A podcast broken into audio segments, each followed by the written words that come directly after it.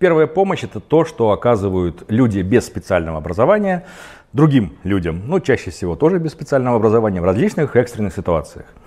Ситуации бывают разные, но, к сожалению, мало знать, что делать. Самое главное, что нужно знать, это чего не делать, то есть чтобы человеку не навредить, потому что навредить действительно есть очень большой риск.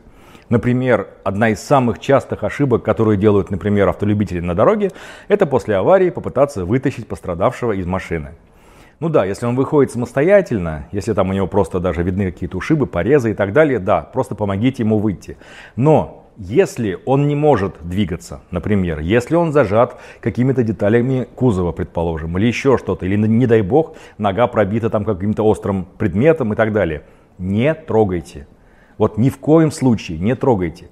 Делайте то, что вы можете сделать. Поговорите с человеком, попробуйте прижать э, кровотечение, да, просто стерильной салфеткой, которая есть в наборе у всех.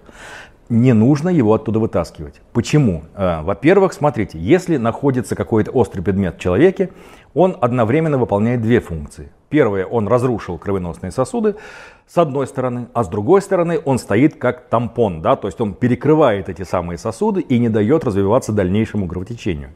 Если вы вынете этот предмет, немедленно начнется очень мощное артериальное кровотечение и, к сожалению, очень велик риск, что вы человека потеряете прямо на месте.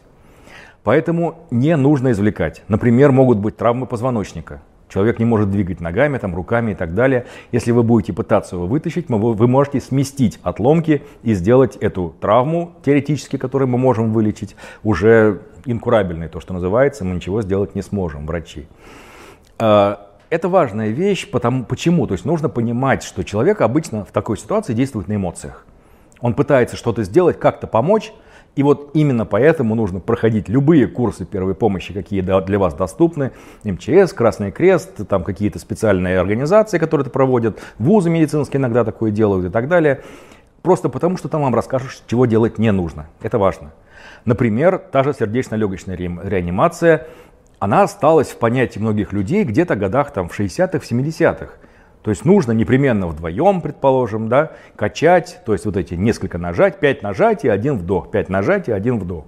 Если один человек качает. Ну, либо кто-то помогающий тоже делает вдохи. Так вот, сегодня с современной точки зрения, на основе всей накопленной научной информации, после анализа всех летальных исходов и всего остального, э, реаниматологи всего мира пришли к единому мнению. Не нужно делать искусственное дыхание, если вы его делать не умеете. Это первое. И второе, если вы делаете в одиночку, тем более только непрямой массаж сердца. Но здесь изменилась частота нажатий. Если раньше она была один раз в секунду, то есть около 60 нажатий за минуту, то теперь 100 раз в минуту. Эта частота, она, в общем-то, даже на уровне образовательных роликов, которые с музыкой, со всем остальным, и даже показывают некоторые песни, да, те, которые с частотой 100 ударов в минуту.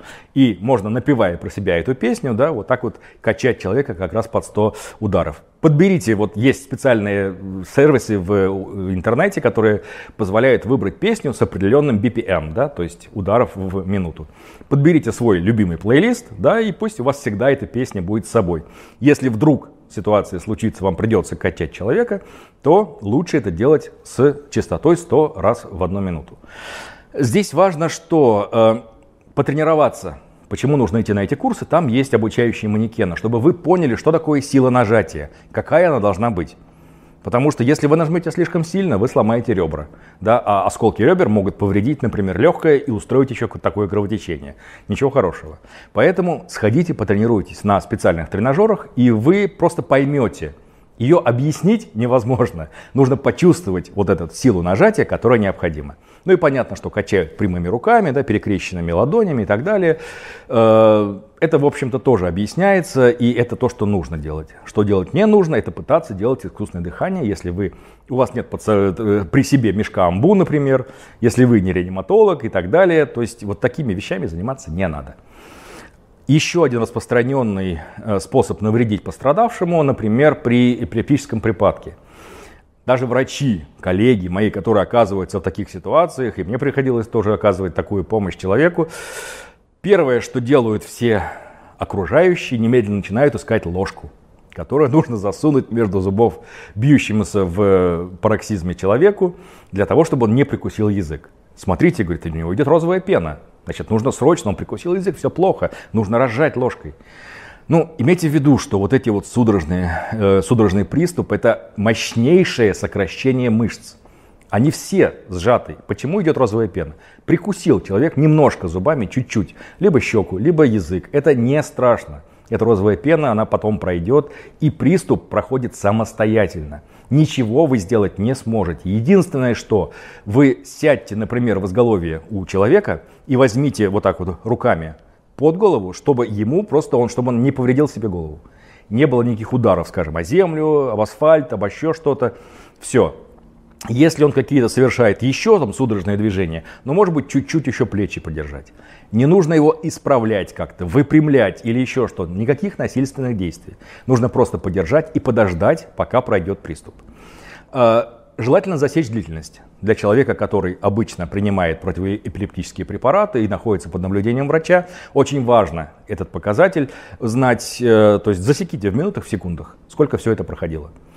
Э, значит, что еще важно? Когда закончится приступ, пойдет э, стадия расслабления. Не исключено, что человек будет либо без сознания, либо дезориентирован. Э, что нужно сделать? Его нужно повернуть на бок. Причем очень аккуратно. То есть так, чтобы одна нога была выпрямлена, вторая чуть полусогнута. Вы его так вот поворачиваете аккуратно на бок и присматриваете за ним. Затем, может быть рвота, например. И если он ну, он дезориентирован, да, то есть он даже не понимает, что происходило, ну, такая особенность приступа.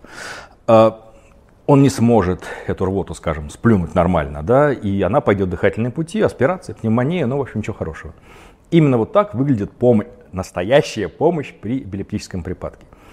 А, если мы говорим о кровотечениях, э, то, пожалуйста, как можно реже используйте жгут. Это вещь такая, понимаете, то есть нужно соизмерять вред и пользу. То есть если прям действительно льет из артерии, и вплоть до того, что даже ее видно, разорвано и так далее, да, придется использовать жгут, перетягивать и так далее, но это жизненная необходимость. В большинстве случаев это не будет таким мощным и тяжелым кровотечением. Сначала попробуйте прижать салфетками. Да, если вы сможете это удержать до приезда врачей, замечательно. Потому что э, жгут это очень большая травматизация, дополнительная травматизация. И может дойти до того, что человеку придется, например, ампутировать конечности. Только из-за того, что вы вот неправильно применили жгут, например. Еще одна очень важная вещь, которую каждый раз повторяют все врачи. Не давайте нитроглицерин человеку с сердечным приступом. В чем проблема? Этот препарат можно применять только при высоком давлении. А очень часто инфаркты, либо какие-то еще проблемы сердечные проходят на низком давлении. Если вы на низком давлении дадите нитроглицерин, он расширяет вены очень сильно. За счет чего он помогает? Он очень сильно расширяет вены. Кровь туда уходит, все. Если кровь туда уйдет на низком давлении, вы получите коллапс. То есть человек уйдет в кому, и вы его оттуда уже не достанете никоим образом. Поэтому, если у вас под рукой нет тонометра, про нитроглицерин придется забыть напрочь. А, значит, какие еще важные вещи э, очень часто неправильно оказывают помощь при ожогах? Единственное средство, которое реально работает при ожогах, это холодная вода. Все. То есть все остальные можно закрыть, забыть и никогда не применять. Почему? Потому что возможно какая-то дополнительная травматизация. Тем же спиртом, например, он вполне себе, во-первых, он как обезбоживающее действует, да, во-вторых, как раздражитель химически очень мощный, сильный. Э, кроме того, например, если вы будете применять какое-то масло, да, то образуется такая парниковая пленка, если можно сказать, и под ней процесс вот этого развития ожога будет идти гораздо быстрее. Была первая стадия, станет вторая, например. Или, ну, вторая в третью, это, конечно, очень надо постараться, но первую во вторую превратить таким образом вполне реально. Единственный нормальный и правильный порядок действия – это холодная вода. Желательно, конечно, проточная. Но я понимаю, что она не всегда бывает под рукой, но любая проточная холодная вода подойдет. Подставляем туда место ожога и держим очень долго. Что такое очень долго? До онемения. То есть вот когда либо рука, там, либо нога, либо другая часть тела обожженная онемела, можно считать, что первую помощь вы оказали. После этого достаете, да, накладываете любую стерильную повязку, все, можно доставлять травмпункт, или если вы дожидались врача, значит дождаться врача и так далее. Это, в общем-то, простейшие вещи, которые помогут вам не навредить человеку в действительно экстремальной тяжелой ситуации. Но, повторюсь, нужно потренироваться. Желательно, чтобы вы походили на какие-нибудь курсы первой помощи, потому что одно дело читать, например, о сердечно-легочной реанимации, и совершенно другое дело пытаться правильно ее проводить. Поэтому образование в этом смысле идет на первом месте.